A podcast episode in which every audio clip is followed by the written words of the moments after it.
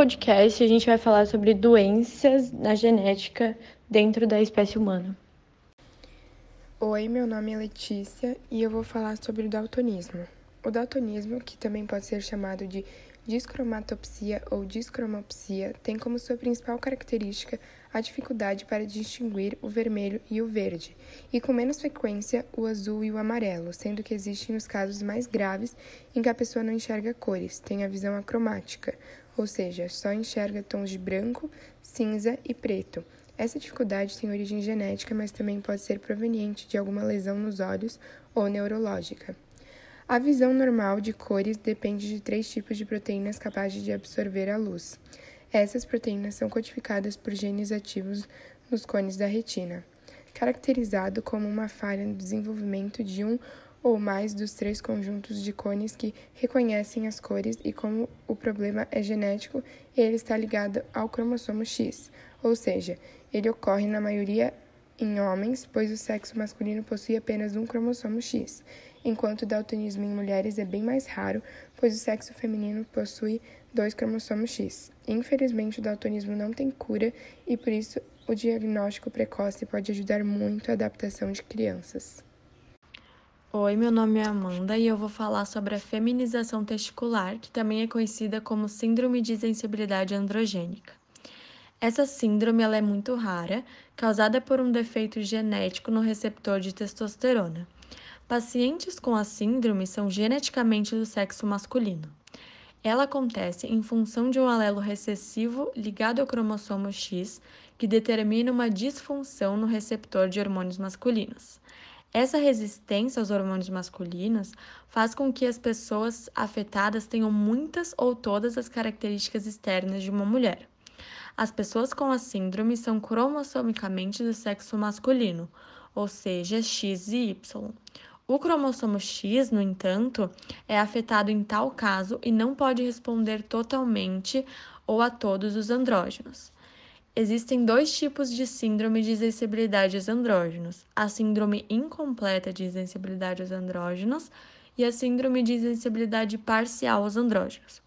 Com a sensibilidade completa aos andrógenos, a pessoa é totalmente resistente a andrógenos. Nesse caso, a pessoa geralmente parece ser inteiramente feminina, o que inclui a aparência de seus genitais. Porém, geneticamente é do sexo masculino e não terá útero e nem ovários. Já a síndrome de sensibilidade parcial aos andrógenos é marcada por um baixo nível de sensibilidade, e as características físicas dependem muito do grau da síndrome.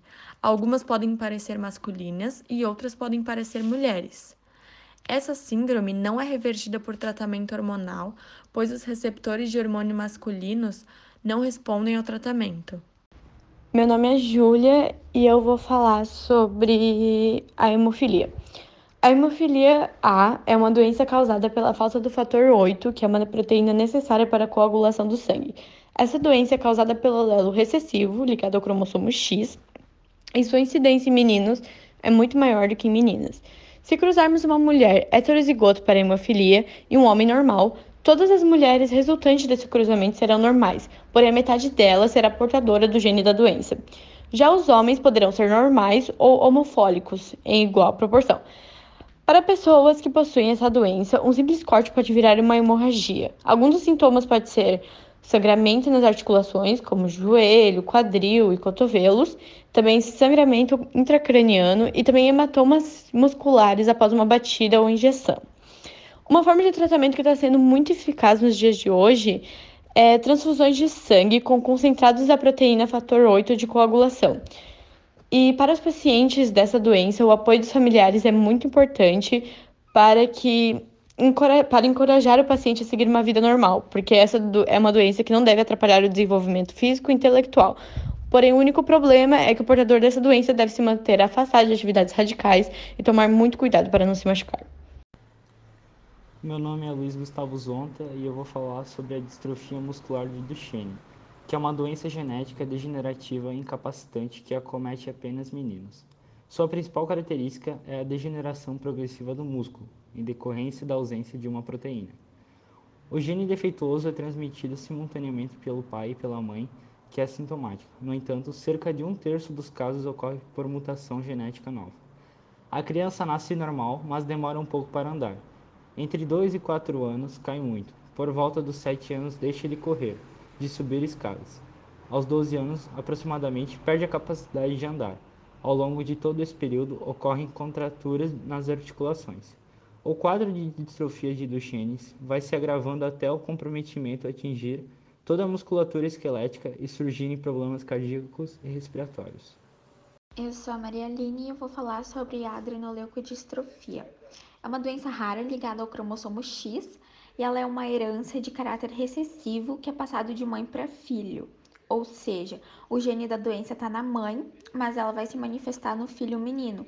Por isso que a maioria dos casos acontece em homens e raramente nas mulheres. É uma doença metabólica peroxissomal, ou seja, ela altera o metabolismo dos peroxissomos, que vai resultar num acúmulo de ácidos graxos de cadeias longas na, nas glândulas adrenais e no cérebro. E esse acúmulo vai causar uma desestabilização na bainha de mielina, que consequentemente vai afetar os axônios e também a transmissão de impulsos nervosos e insuficiência adrenal. Alguns sintomas são perda de habilidades motoras, visão e fala, perda de memória e distúrbios comportamentais. É uma doença que não tem cura, só que o tratamento mais eficaz conhecido até hoje é o transplante de medula óssea.